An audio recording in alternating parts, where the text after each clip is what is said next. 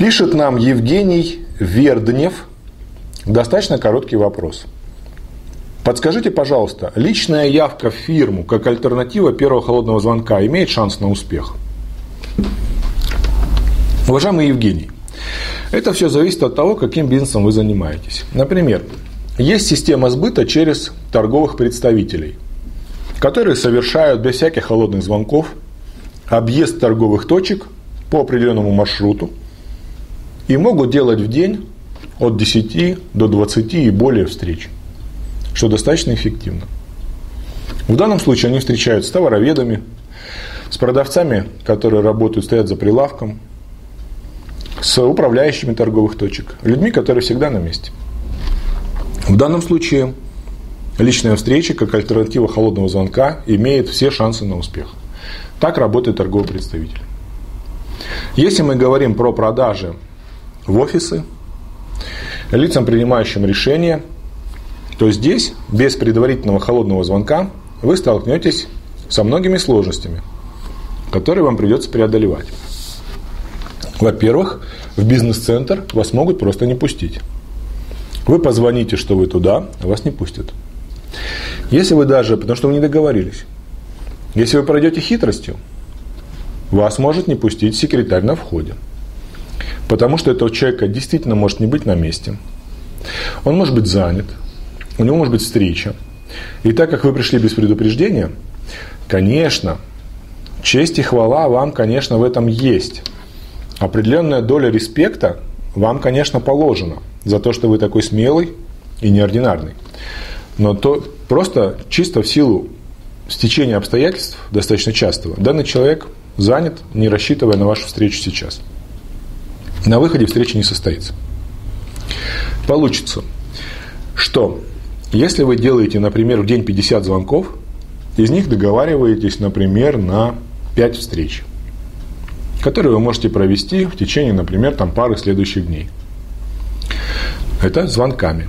Если же вы начинаете встречаться, то вы должны сделать 50 визитов для того, чтобы из них получилось вот эти 5 встреч. Давайте посмотрим. Сделать 50 звонков можно примерно где-то за 4 часа. Сделать 50 визитов, даже если вы будете делать по, ну давайте, 4 визита в день, ну давайте по 5, возьмем такую мега загрузку, 5 визитов в день. Вам потребуется 10 дней, то есть 2 недели. 2 недели. 4 часа, либо 2 недели. Более того, если вы звоните, договорились на 5, на 5 встреч. А другие не договорились, потому что человека не было на месте, он в командировке, в отпуске. То у вас есть возможность перезвонить, не создав негатива о себе. Если же вы пришли на встречу, и действительно человека не было, во-первых, вы потратили гораздо больше времени. Две недели вместо четырех часов. И второе. В части случаев вы вызовете негатив. И прийти второй раз к ним будет уже не так просто. Поэтому, если вы продаете в офисы, в бизнес-центры, которые находятся в бизнес-центрах, или на производство, то я рекомендую делать предварительный звонок и договариваться на встречу. Это проще и быстрее, чем если вы будете ездить как торговый представитель. Вот и все. Но, чтобы ответить конкретно в вашем случае, Евгений, надо знать, что вы продаете, какой товар – и кто у вас лица, принимающие решения. Потому что в ряде случаев может подходить действительно тактика торгового представителя.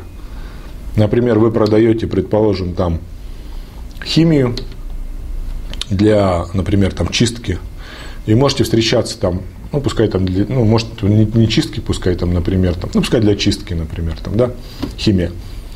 Вы можете встречаться в виде торгового, как торговый представитель, например, с э, завхозами, управляющими бизнес-центров, которые часто на местах.